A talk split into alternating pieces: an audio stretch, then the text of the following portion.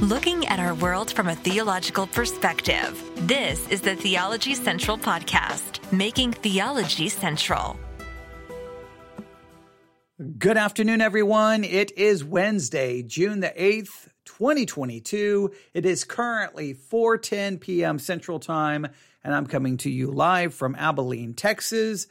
And it is time once again that we open up our Bibles and we spend a little time and exercise, Bible study exercise. All right. You may not like physical exercise. You may not wake up at five in the morning to go run two miles. You may not wake up at six in the morning and stop by your local CrossFit gym. You may not, you may not do any of that. You may not do push-ups, sit-ups, crunches. You may not do anything like that physically. But I hope if you claim to be a Christian, you do engage in Bible study exercise where you open the Bible and the Bible, in a sense, becomes the gym that you visit every single day to get your spiritual workout. Where you're digging into the text, you're struggling with it, you're asking it questions, you're doing Bible study methods, you're doing hermeneutical studies and hermeneutical exercises, and you're looking things up and you're you're struggling and you're questioning and you're outlining and, and you're doing all of those things. I hope you're doing that if you know anyone who needs help to be encouraged to do that and they would like, well, something that can kind of guide them through the process, well, that's what the Bible Study Exercise podcast series is all about where my goal is to try to get you off the couch. Well, actually, in this case, I I guess that I, am actually trying to have you sit down on the couch, right? I'm not trying to get. I don't want you to get up and leave the couch and, and, and go to the gym. No, I want you to stay on the couch, but I want you to open a Bible. In other words, I don't want you just to sit there in a passive way. I want you to be actually participating. So I guess allegorically, I want you to get off the couch. Maybe I want you to get off the couch and go sit at a table with a Bible and your reference tools whatever the best way to describe it, I want you engaged in actual study not just simply listening to me turn on a microphone and go, Today we are studying this. And here you need to understand this, you need to understand this. And I basically just give you my study, and you're like, Okay, great. And you sit there in a passive way, probably forgetting 90% of everything I said. And but you're convinced that you did something of great value. I'm convinced that I did something of great value. And reality is probably very little actually transpired or happened of any value. But if we can get people to actually dig in, notebooks, pencils, Bibles, reference tools, and Bible study methods, and actually digging in, I think there's a greater chance, a greater chance of it having an actual impact instead of just pretending that we're doing something of value. I know most people would far rather just sit and not have to do anything. Just sit, listen a little bit, maybe write down a couple of points and be done with it. But I I so desire something more. I I I I I, I so desire that we actually dig in and struggle with the text. And uh, hopefully, we can always continue to do that right here with the Bible study exercise series. I, I hope so. I hope so.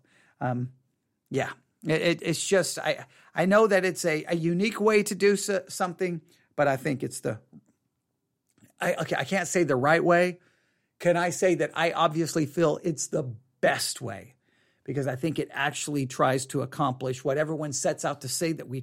Everyone sets out saying we're going to accomplish this, but I think the methods that we use actually circumvent any uh, any possibility of it accomplishing what we do so because we really just say sit and listen. So I don't know yeah, I can I can get all theoretical about it. But we're here to actually dig in. So are you ready? All right, we have been working on now. We've been working on a study on the doctrine of the Holy Spirit, on pneumatology.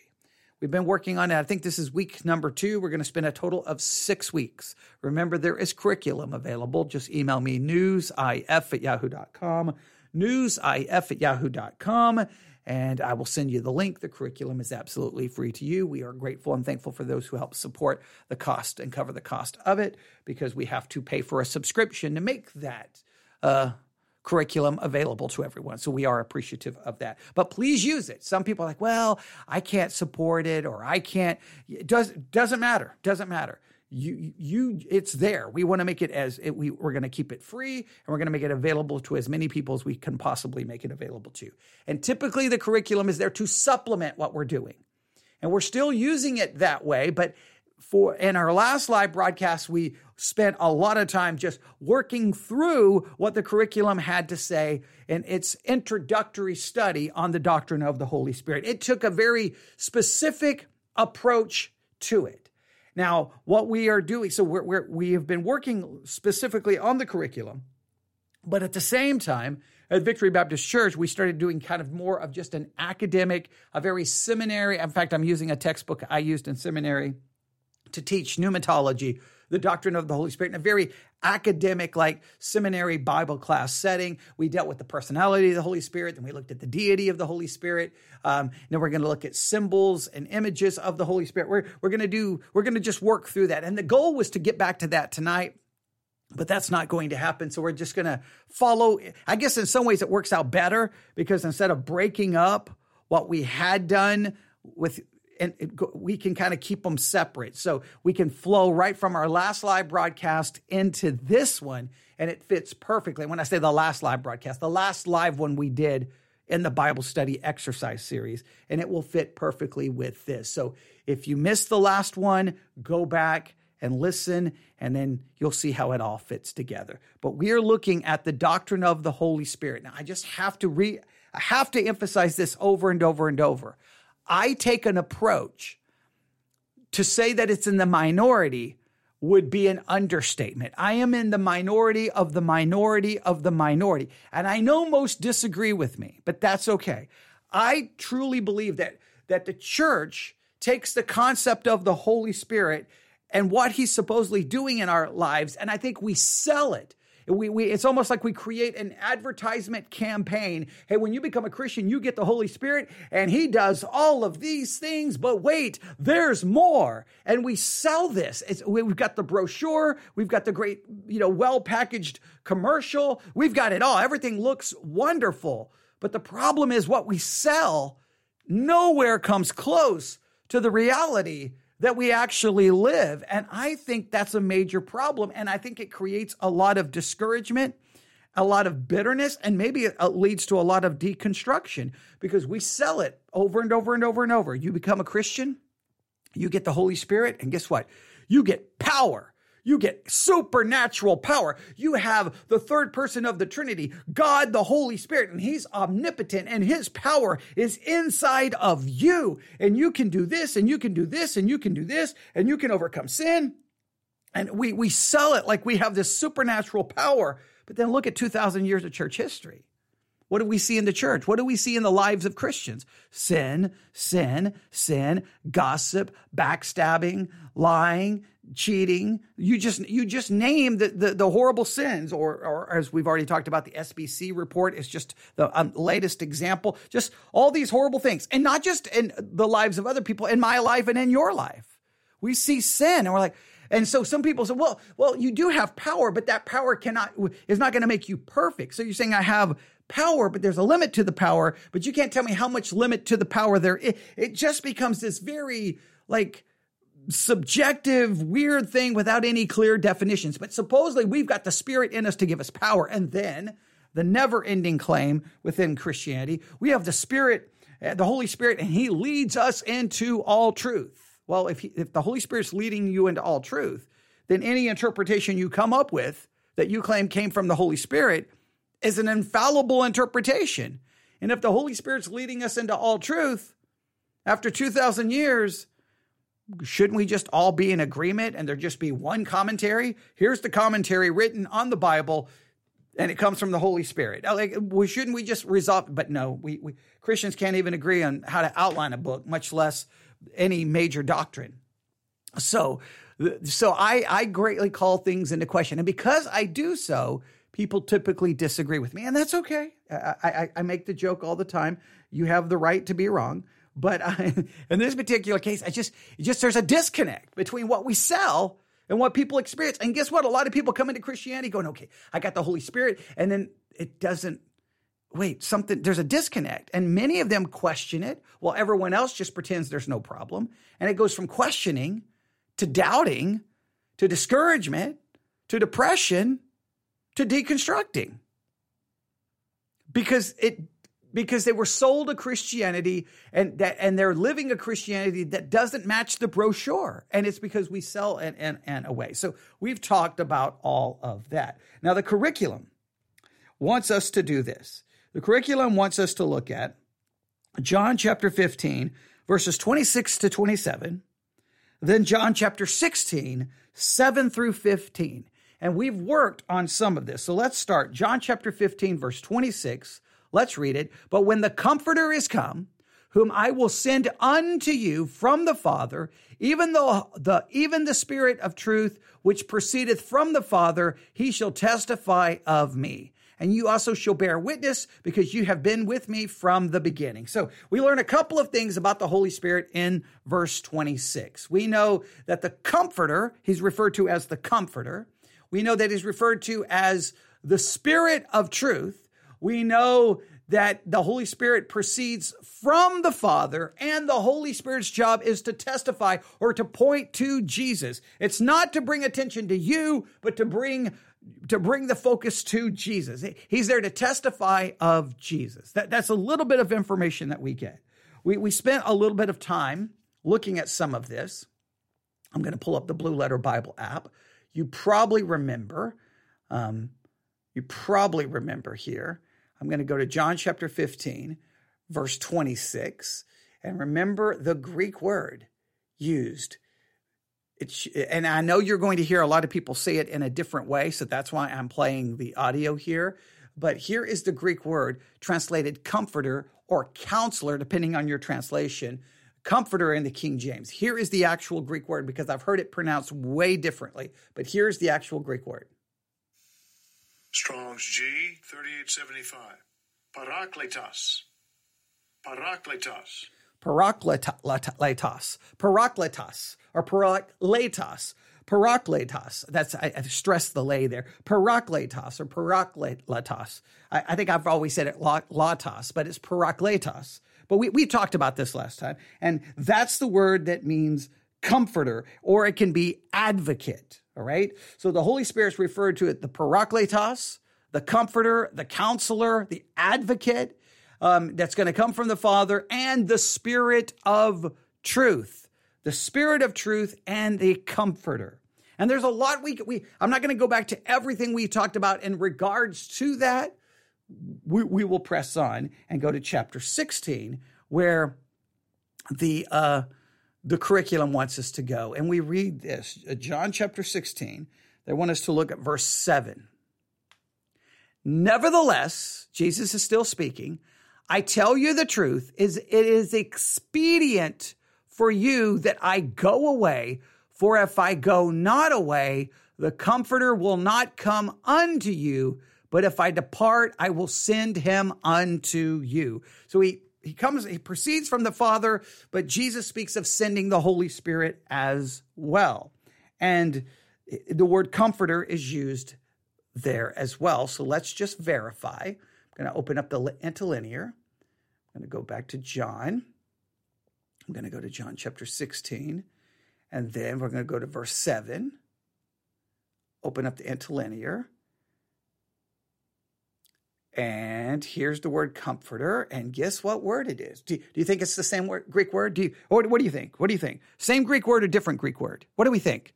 Show of hands. Same or different? It is this Greek word. Strong's G 3875. Parakletos. Parakletos. Parakletos or parakletos. Again, I, I think it's lata, latos. I'm going to go with latos. Parakletos. Okay. I know you you just heard it. I know, but I I still I'm like I, I have to go with the way I, I learned it versus okay, but parakletos. You get into that. Wait, you said it different than the way I was taught it. Wait, what, what, wait, why are we saying it differently? Right, parakletos. By no means am I an expert in Greek. So I, I, I so when I hear someone else say it, I'm like, no, that's the correct way. And then I'll hear someone else say, I'm like, no, that's the correct way. I'm like, no, that's the correct way. What is the correct way? okay, parakletos. All right, there is, so it's the same Greek word. All right, so let's go back to this. John chapter 16 verse 7. All right. Nevertheless, I tell you the truth. It is expect, expedient for you that I go away. For if I go not away, the Comforter, Parakletos, will not come unto you.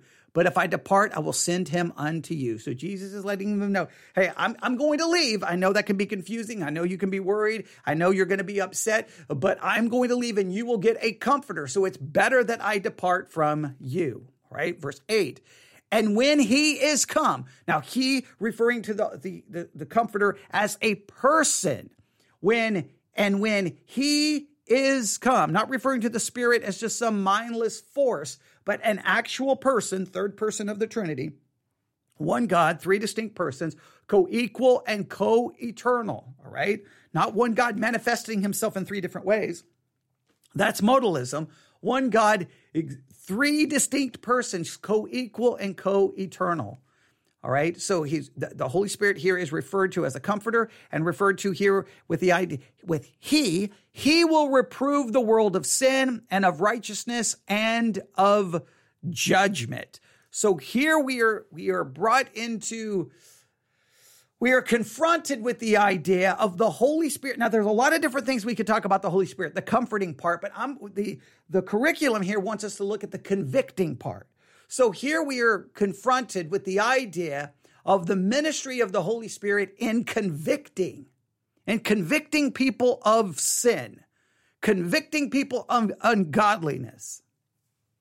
And so in our last episode, I tried to draw a distinction, and I think this is important. Not, now, I know not everyone will agree with this, but I'm going to read a quote here in a minute, and you'll see why I draw this distinction. I, I asked everyone to meditate, to consider, to think about this idea. There is a conviction, a convicting work of the Holy Spirit prior to salvation, and there is a convicting work of the Holy Spirit after salvation. And how are they the same and how are they different? Different, right? In fact, I, I went on to kind of break it down into three. The, think of it this way the convicting work of the Holy Spirit prior to salvation, the convicting work of the Holy Spirit in salvation, and the convicting work of the Holy Spirit after salvation. Because I think there are three different ideas or works here that we have to consider because I think there is a conviction the Holy Spirit brings upon everyone in the world. This is just a common conviction that is given to everyone. It doesn't lead everyone to salvation in any way, shape, or form, but everyone in the world deep down feels some sense of guilt. We, we, there's been too many articles written by psychologists and counselors, psychiatrists who, who talk about the fact that the, their, their main reason so many people seek them out for help and for mental health and for because they they're struggling with some inner sense of guilt this inner sense of feeling unworthy this inner sense of just feeling like they're they're letting everyone down and they don't live up to this. And they can't always really figure or point it, put, put a finger on what is the problem. It's an internal problem created by the general convicting work of the holy spirit. And we we call and in we think of it this way in, in theology or in soteriology, we'll, we'll talk, talk, about common grace, right? And effectual grace we'll, or, or saving grace. We'll talk about a, a general call and an effectual call, right? Well, we, we draw this distinction because there's a work that there's something that happens that that's applicable to everyone, but then there's something that happens that actually brings some people to salvation. Clearly, the general convicting work of the Holy Spirit explains why everyone just has this inner sense of guilt. Now, psychologists, psychiatrists, they will typically try to say, look, there's no reason to feel that guilt. That's guilt being imposed on you by other people's standards or other people's expectations. And you just got to ignore that and you got to live for yourself. And they'll try to give you all kinds of counseling techniques to reject, push down, and live live and uh, above all of the those negative condemning feelings because they look at it from a humanistic perspective. I think the reason people feel that, oh, I'm not saying that they may not be feeling that because of maybe the way people have treated them or or even because people have done things to them in a wrong way. I'm saying that the the true root cause of it is because you're not right with your creator. You're in rebellion to your creator. You're in violation of God's law. So there's an inner conviction there. There's an inner sense of guilt, and it comes from, from a couple of things. The convicting work of the Holy Spirit in the world, general convicting, and the fact that God's law is written on your heart. You're always going to feel guilty. You're always going to feel unworthy, and you're never going to understand it. Now, you can come up with every counseling technique in the world to make you feel better, but you're trying to just push down and repress what is really there. The only solution is to acknowledge that guilt, accept I am a failure. I have not lived up to God's standard. What is the solution? And then you find out that the solution is not you doing good things. It's not your righteousness. It's finding out that you needed an imputed righteousness that comes from Christ. But this is, I call this the general convicting work. Then you have a convicting work that brings someone to salvation then we have to talk about the convicting work that happens after salvation. All right? I think this is very important. So, um, and here's the reason we talk about this, if I can find this quote, um, because I think it's so important. All right. Um, someone put it this way, if I can find it. Here we go. Someone described it this way The Spirit does not merely accuse men of sin, he brings to them an inescapable sense of guilt so that they realize their shame and helplessness before God. Well, he doesn't, it doesn't always bring people to understand their helplessness before God and to realize their shame. They just know they feel guilty and they may blame their parents. The parents made me feel guilty. The parents made me feel unworthy. The school made me feel unworthy. Bullies made me feel, and, and all of that may be true. You may have experienced great emotional trauma because of what other people have done to you. But even if you were raised in the most perfect environment, loving parents, affirming, everything was wonderful, there would be still something deep eating away at you. And it would be a sense of guilt because things are not right with your creator. I call that the general convicting work of the Holy Spirit. It doesn't bring everyone to salvation. Common grace does not bring everyone to salvation. The general call does not bring everyone to salvation. There has to be an effectual call, a saving grace. There has to be a, a, a, convicting work of the Holy Spirit that's a part of salvation because just the general convicting work just gives you a sense of guilt. Doesn't necessarily bring, because that general convicting work has to be met with, well, the, uh, gospel call or the effectual call. I know we're getting into some very important soteriological distinctions, but I just want you to understand that there is a general call. Everyone feels it. They can deny it, they can lie. Deep down, it's there. They know it. They constantly feel guilt. They constantly feel unworthy. And, and look, counselors will blame it on everyone else. They will blame it on parents. And I'm not saying those other things don't have a role to play in it. But the real, it starts with you are not right with your creator. That's where it starts with. Okay. So the Holy Spirit. So I think the Holy Spirit does convicting and, and, and first of all, in three different, I'm going to say three different time frames uh, before salvation, or I'm, I'm going to do it this way.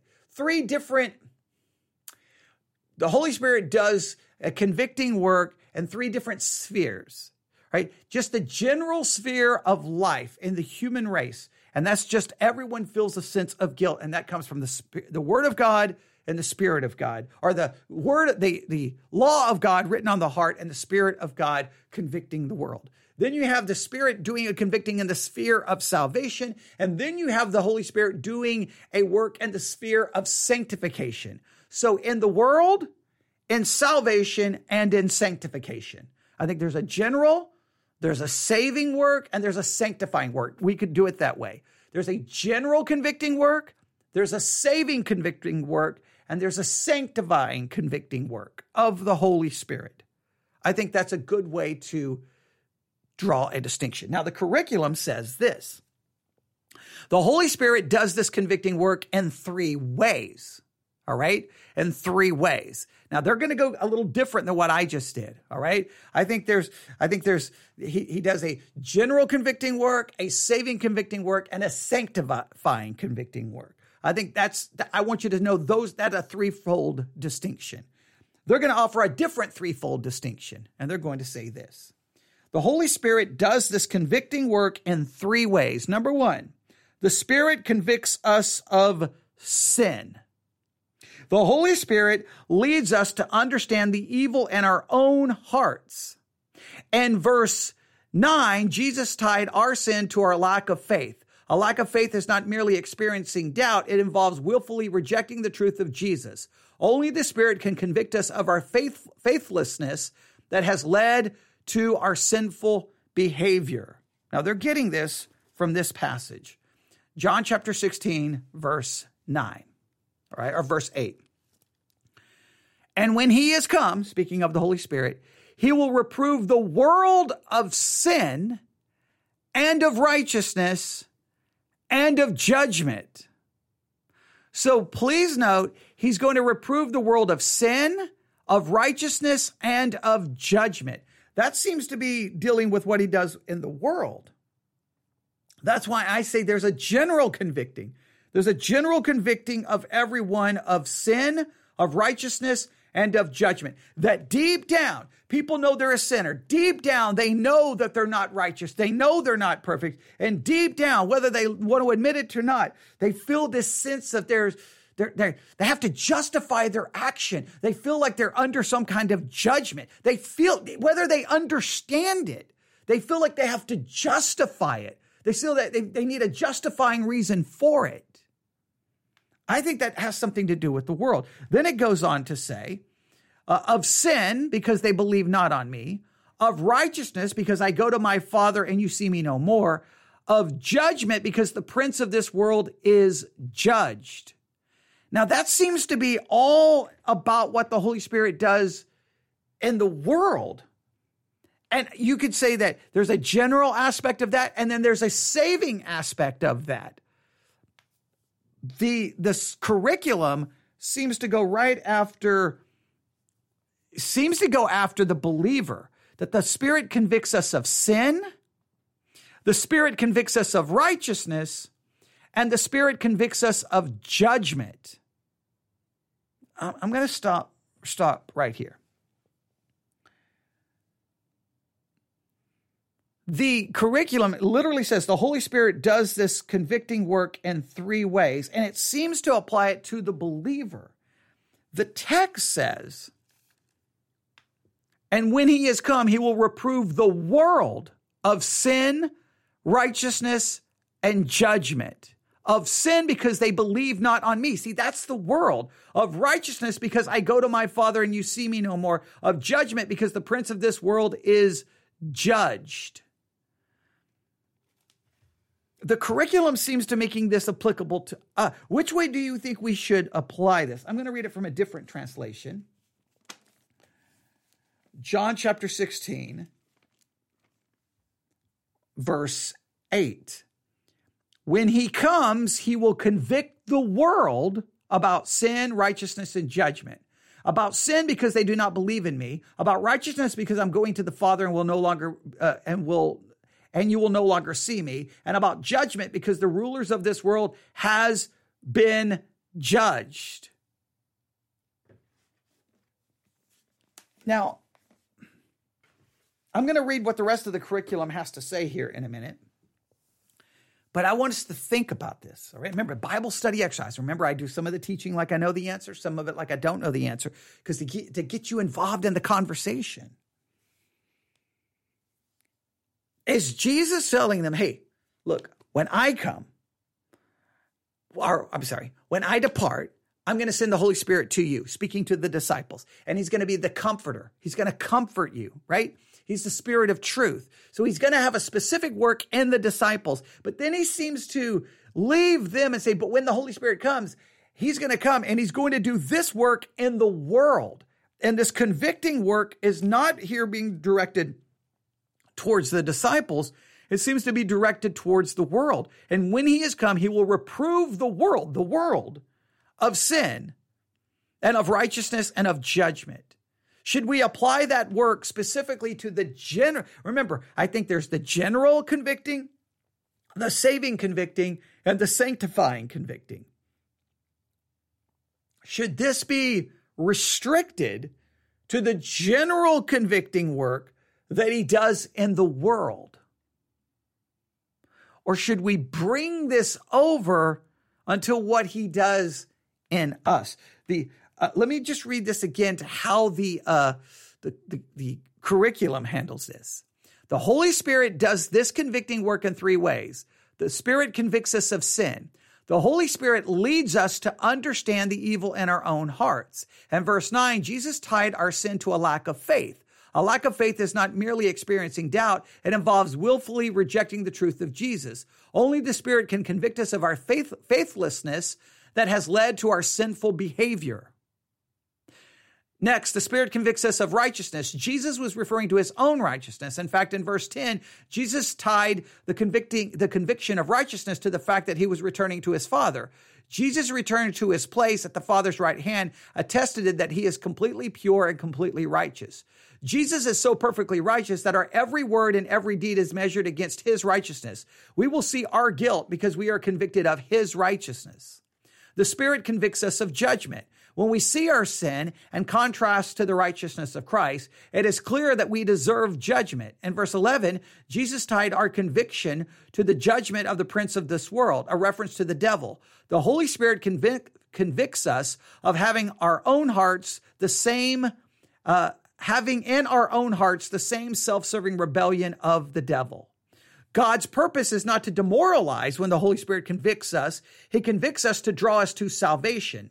The intention of Jesus is for us to experience his forgiveness, his redemption, and the eternal life that he brought for us on the cross. So are they are they taking this conviction and placing it in the general category and the saving category, not in the sanctifying category?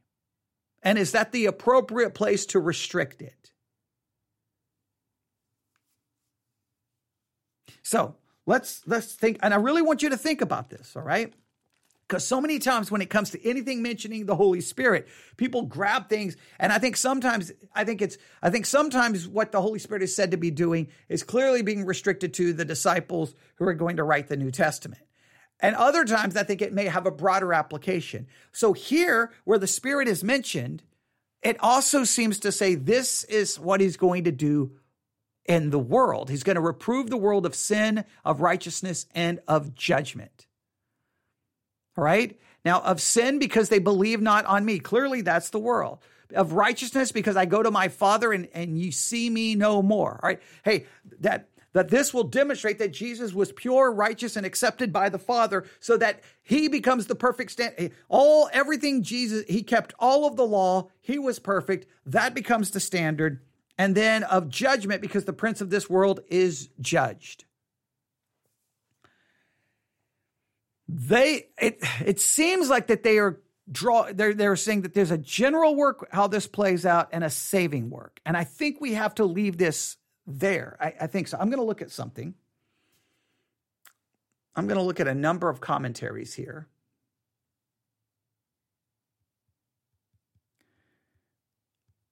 because I think it's very important for us to determine exactly where this is referring to here. I'm going to go to John 16, 8, and I'm just going to pull up Blue, uh, the uh, Bible Hub, and I'm going to look at all the different, uh, or well, not all of them, but a couple of the commentaries here.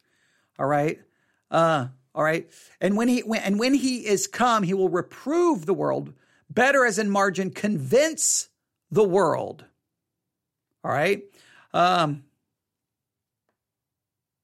the conviction of the world is by witness concerning Christ. It is the revelation to the hearts of men of the character and work of Christ, and therefore a refutation of the evil in their hearts. The result of this conviction is twofold. According to, according as men embrace it, accept it, uh, accept its chastening discipline, and are saved by it, or reject it, and the rejection hardens their hearts. So they're definitely putting this out. This is in the world. So I will say this is what happens. The general convicting just condemns. It condemns. And it will harden the heart unless unless God's saving convicting, God's saving grace, God's effectual call begins to work on that sinner. So it either is going to harden and turn against or it's going to ultimately be used by God to bring it. But God has the one, it's not just about my rejecting or accepting, it's God has to be involved in it. So let's apply this then in this way, right? Let's just take the, we're going to use two people, all right? We'll call them person A and person B. Person A is in the world and they they're not they're not going to receive the effectual call they're just going to re- they're going to just receive the general call they're not going to receive a a saving convicting just a general convicting all right so the person in in the world they're going to be repro- reproved by the holy spirit and by the law of god written on their hearts of sin of righteousness and of judgment and I think that this works in this way that they, they're going to know that deep down, I think every person you know, even a person who's not saved, deep down, they know that there's a right and there's a wrong. Deep down, they know that there is sin. They may not call the word sin, but they just know that there's something wrong and they feel guilt. They feel some sense of guilt and they don't know why. It's like somehow in their brain, they are, they know there's a righteous standard. They know that they don't make it. And they, and I think deep down, they know that there's some possibility of a judgment. I think even atheists still have some inner sense of they may publicly say, Hey, I don't feel any guilt, but deep down they do. Because look, you get you have people who completely reject the things of God, completely reject God, but they still will will use terms like that's right, that's wrong. They will condemn things. They will and and many of them are going to counseling struggling with some sense of guilt, some some they don't they they feel no self-worth. They they feel condemned. And and the counselor will say, you got to stop listening to those condemning voices. You got to start listening. But it's, it's coming from, the call is coming from inside the house. It's inside of them because God's law is written on their hearts and it's coming from outside of them. The Holy Spirit is convicting them, but he's convicting them internally. Not that he's indwelling them, but the convicting work happens inside. They're just aware of this. So in a sense, as the curriculum breaks it down, let me go back to the curriculum page. Sin, righteousness, and judgment. Really, the three concepts show up this way. I think this is in every person. They, they just know some sense of wrong and right, and they know they don't live up to it. They seem to know that there's a standard that they don't, they, they, they, oh, they constantly feel like they're not living up to some standard. And of judgment, they just seem to feel, whether they can put words into it, that they're somehow they're, con- they're condemned in some way, shape, or form. Again, they may blame everyone around them. They may blame society. They may blame religious people. They may blame their parents. They may blame their sibling. They may blame their work boss. They're going to blame everyone. But deep down, these three concepts sin, so this idea that I, I, somehow I'm not, I'm, I'm wrong, somehow I'm guilty, righteousness there's a standard that they somehow are or they don't they can't put their finger on it but they're they're somehow judging themselves according to some standard and they feel judged or condemned. And those are the three things that the holy spirit convicts the world of. Then verse 9 of sin because they believe not on me. The, the, the reason they feel this is because they don't believe in jesus. If they believe in jesus this sense of sin would be replaced with a, a comfort and an assurance because now they would be covered in the, or they would have imputed to them the perfect righteousness of Christ. You wouldn't feel guilt. I, I look, I know that I sin and there's no excuse for any sin. Look, I, I'm, you can bring up every sin I've ever committed. You can go back 10 years, eight years, seven years. You can, you can write out, look at the, you did this. And you know what? Everything you say, probably right. Even if you exaggerated, even if you don't get the facts straight, who cares? You're right. I'm a sinner and I'm probably even worse than you even know. And I feel horrible about it. I do. And I wish I would have never committed any sin in my life. I wish I wouldn't have committed a sin today. I wish I wouldn't have committed a sin yesterday. I wish I would never commit sin. But you know what? The only hope I have is I know that my salvation is com- that all my sin, that the righteousness of Christ has been imputed to my account and all of my sin has been paid for. If I believe in Jesus, then that never ending conviction it, it's always going to be there to some level, but there's there's a way for it. There's there's hope in the midst of it because I have the imputed righteousness of Christ. So the, the hope for this conviction of sin is to believe on Christ. Of righteousness because I go to my father and you see, see me no more. Yeah, you're going to be, you, you, you will understand now where the, what the righteous standard is. So when you become a Christian, I know the righteous standard. I know now what I feel like I don't live up to. It's not what Christians tell me. It's not what the church tells me. It's Jesus Christ. He is the perfect standard. I don't live up to it, but here's the great thing. When you believe in Jesus, you see the righteous standard.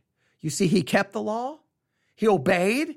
He loved God. He loved his neighbor. He loved his enemy. He did everything right. And guess what? That righteous standard, that righteousness is imputed to me. So now when I see the righteous standard, yes, when, once you believe in Jesus, yes, you still feel that you're guilty, but you also feel like uh, in my position, I'm perfectly righteous. I've kept the standard perfectly of judgment because the prince of this world is judged. You know that Christ has judged, that ultimately the world will be judged. And you know that judgment ultimately will go against sin, against Satan, against all of that. But you fear no longer that judgment because you are in Christ. So all of these things show up in the hearts of every person. Now, for the person who experiences the effectual call, that sin will bring you to Jesus. That conviction of sin will bring you to Jesus. That conviction of righteousness will point you to the righteousness of Christ and say, I need that. And it will point you to the fact he will judge, but Christ is the one to save me from that judgment. All right. So, so it, it, it works in person A just to make him guilt, guilt, guilt, guilt, guilt. Person B it will bring them to salvation and make them realize the solution is for every one of those issues. For the uh, for he will reprove the world of sin. It's because you don't believe on him. If you're brought to faith in Christ, the conviction of that sin, the answer is Jesus. The when you're convicted of a, a righteous, if you're brought to faith in Christ, that righteous standard becomes your hope because that righteous standard, that perfect standard, that righteousness has been given to you. It's been, well, not, it's been imputed to you, I should say. And then of judgment, you know that ultimately all of that's going to be judged, but your sin was judged on Christ. And they say this God's purpose is not to demoralize us when the Holy Spirit convicts us. I said, I don't know about that. I think it is to demoralize you. I think it's to demoralize you and to break you into a million pieces where you're like, whoa, I can't even look up. I don't deserve anything but death. I think it is to break you, right? Um, and then, and when it says, uh, um, it's to not, to, it's not to demoralize us. He convicts us to draw us to salvation. No, think, look, there's a, Millions of people who've been who who live with that conviction and they're never drawn to salvation. To be drawn to salvation is the effectual call of God, right? If he doesn't do this with everybody or everybody would be saved. The intention of Jesus is for us for us for us is to experience his forgiveness, his redemption and the eternal life that he brought for us on the cross. What I what I want you to just focus on what I want you to just focus on is I want you, I really want you to focus on this. I think this is important. I want you to write down these three things sin, righteousness, and judgment. I want you to write down those three words sin, righteousness, and judgment. And I want you to see how those three things would convict you and how Jesus is the answer to all three. You are convicted of sin, you're convicted of righteousness, you're convicted of judgment by the Holy Spirit. I want you to just meditate on how Jesus is the solution to all three things which convicts us. Now you say, well, I'm a, I'm a Christian. I know that. But I want you to, to spend time meditating on how Jesus is the answer so that you will hopefully be reminded of it. So you'll have a greater appreciation and love for the fact that he, he's the one who saves you from that conviction. All right um, they said that they offer the following illustration. I sat across the table from Charles as he struggled to tell me what he needed to say. He was overwhelmed by his own sin. Slowly, he rolled out the things he had done, sins that felt entirely unforgivable to him. He stared at his hands and could not bring himself to look at me. He was feeling the weight of his sin. He knew God had called him to a righteous life. He knew his actions had earned the judgment of God and assumed God would have nothing to do with him afterwards because of what he had done. But the Holy Spirit did not leave him there. His repentant heart was obvious, and I told him, Charles, Jesus forgives you. He finally looked directly at me with an expression that said he knew Jesus. He knew Jesus, it was true. He had been running from God, and all the time Jesus wanted to restore him. The Holy Spirit does not convict us so that we can remain in sin, He convicts us that we can re- experience the grace and forgiveness of Christ. All right, now,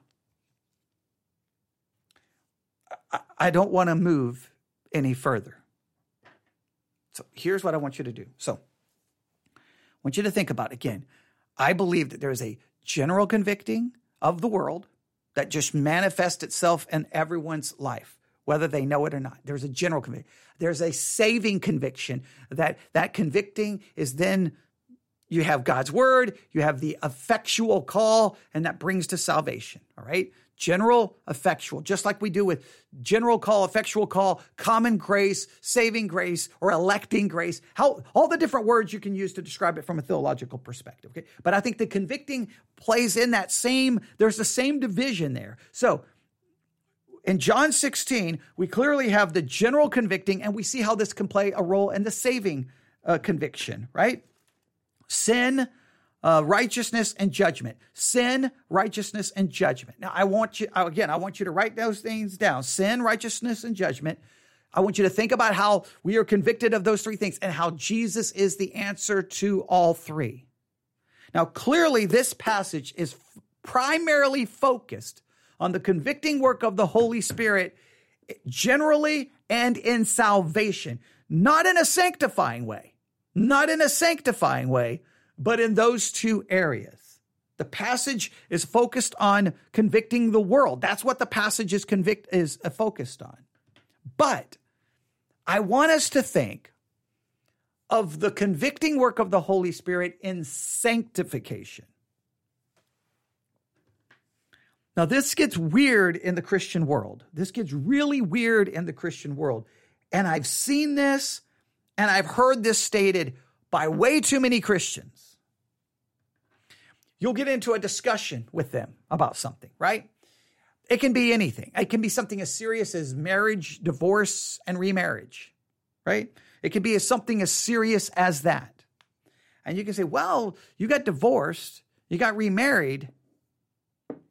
I don't know if that's a biblical remarriage. I think maybe you may be living in an adulterous relationship, and every time you're together, you're committing adultery. And you can kind of point to the scripture and, they may even go, well, I, I think that, and they, then they may say something, but I, the Holy Spirit has not convicted me of that. It could be it could be something that it could be something smaller about maybe the way they're treating their wife or the way the wife is responding to the husband or or maybe you see I think you're provoking your kids to wrath and that's not a godly thing. Whatever the case may be. And be, the Holy Spirit has not convicted me of that. You'll be like, "Hey, you you keep going out with the guys on Friday night and you're coming back and I mean, clearly you've got a buzz from the alcohol. Clearly, I mean, you're you're pretty close to drink. I, I just the Holy Spirit has not convicted me of that. And I've heard that said. And you're kind of like, whoa, wait a minute, what's happening here? What, what's happening here? So we we have this is very important. We have to establish this. Whether you feel the Holy Spirit convicting you or not, Right and wrong is not determined by the conviction you feel in regards to a situation. Right and wrong is determined by what scripture says about a situation. All right?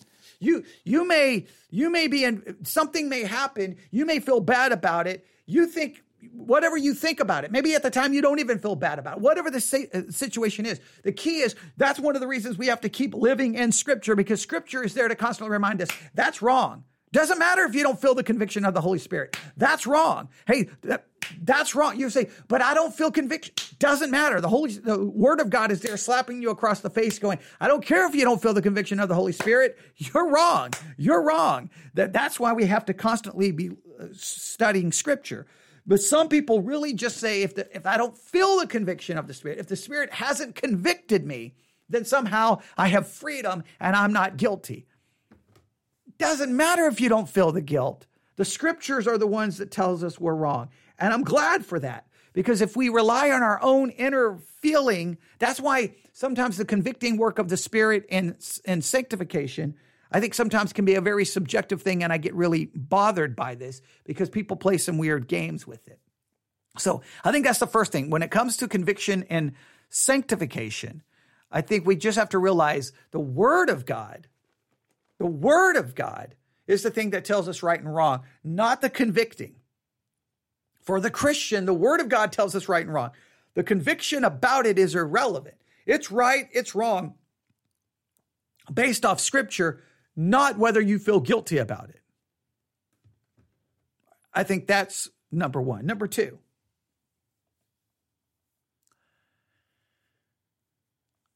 you would think, in theory, that because we have the Spirit living in us, that we would become, we would be the most sensitive to sin, that we would, we would know it and we would feel it. And I, and, and I, this is hard. I, this one I'm going to struggle with, and maybe I, I, I kind of want to struggle with it on, on purpose.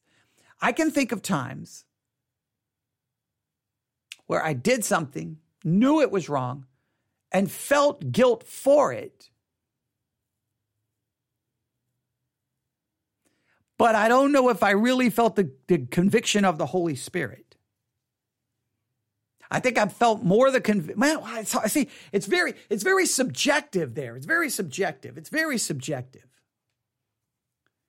It's very subjective. So I'm going to say this right and wrong is not determined on the conviction you feel or don't feel. You may feel convicted by something being wrong, and actually, it's not in scripture that it's wrong. It's based off what you've been taught or how you were raised. That, in other words, there can be a, a, a wrong kind of conviction that you think is from God when actually it's from something else. I think you sometimes don't feel conviction, but the word of God clearly says it's wrong. So we, we got to have an external source telling me right and wrong. I can't rely on this internal, like, oh, I feel, I feel that I, to me, that's just too subjective. So I think that's number one. We, we, we, right and wrong is not determined by our conviction. It, it's determined by the word of God. That's number one. Number two, I, I, I think that's key. Number two,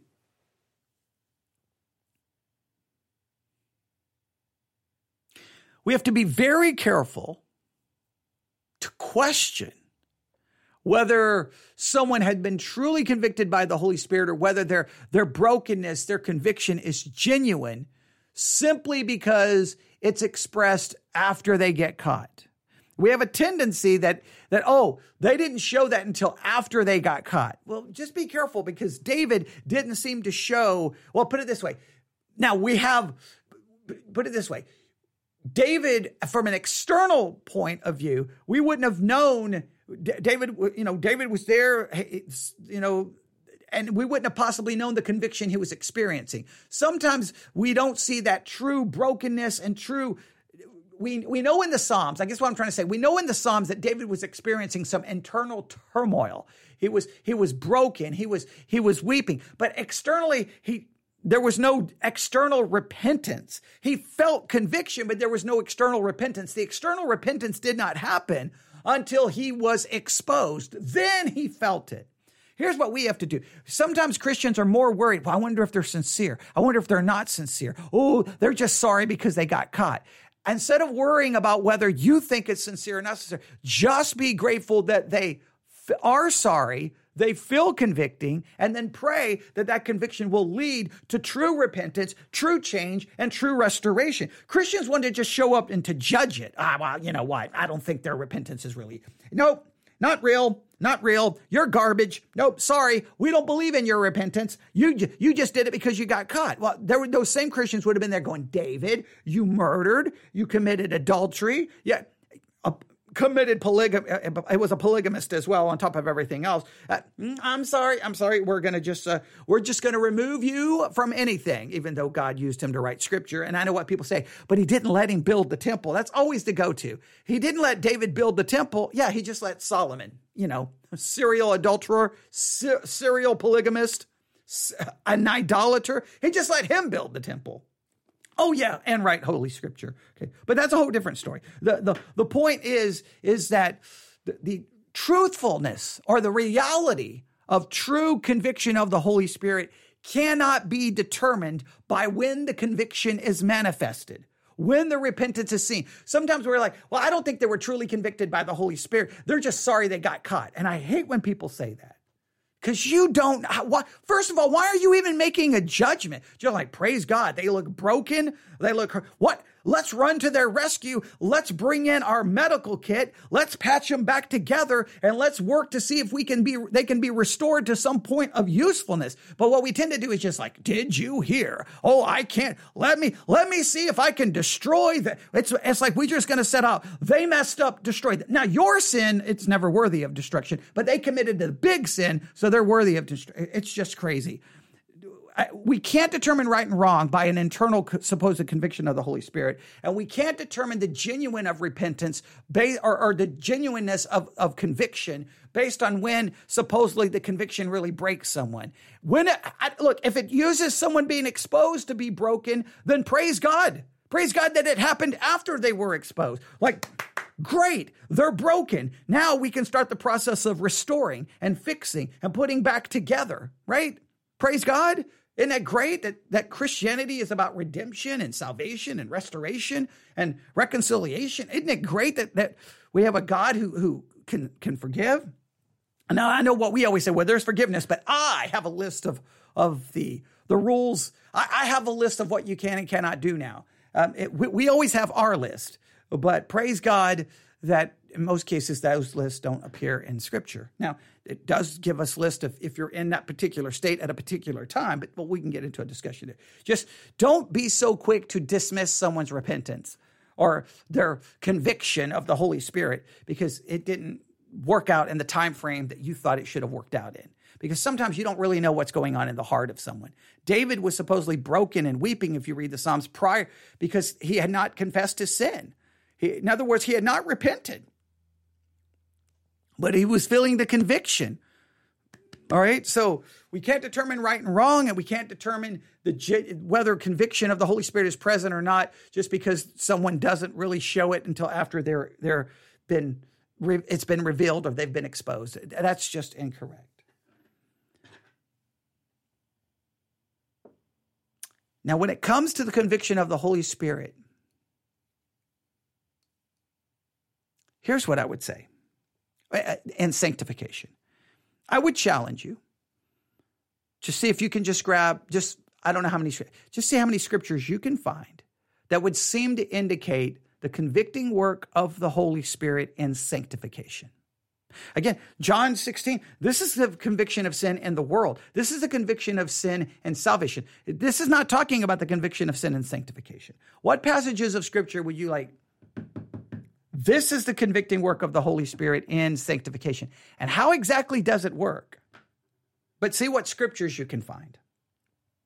All right, we'll stop there. Uh, I want to get to John 16, 12 through 15, but I don't want us to just go past this convicting work of the Spirit. So I think there's a general convicting, there's a saving convicting, and there's a sanctifying convicting. We've talked about the general and the saving, and I've given you some things to work on and the sanctifying.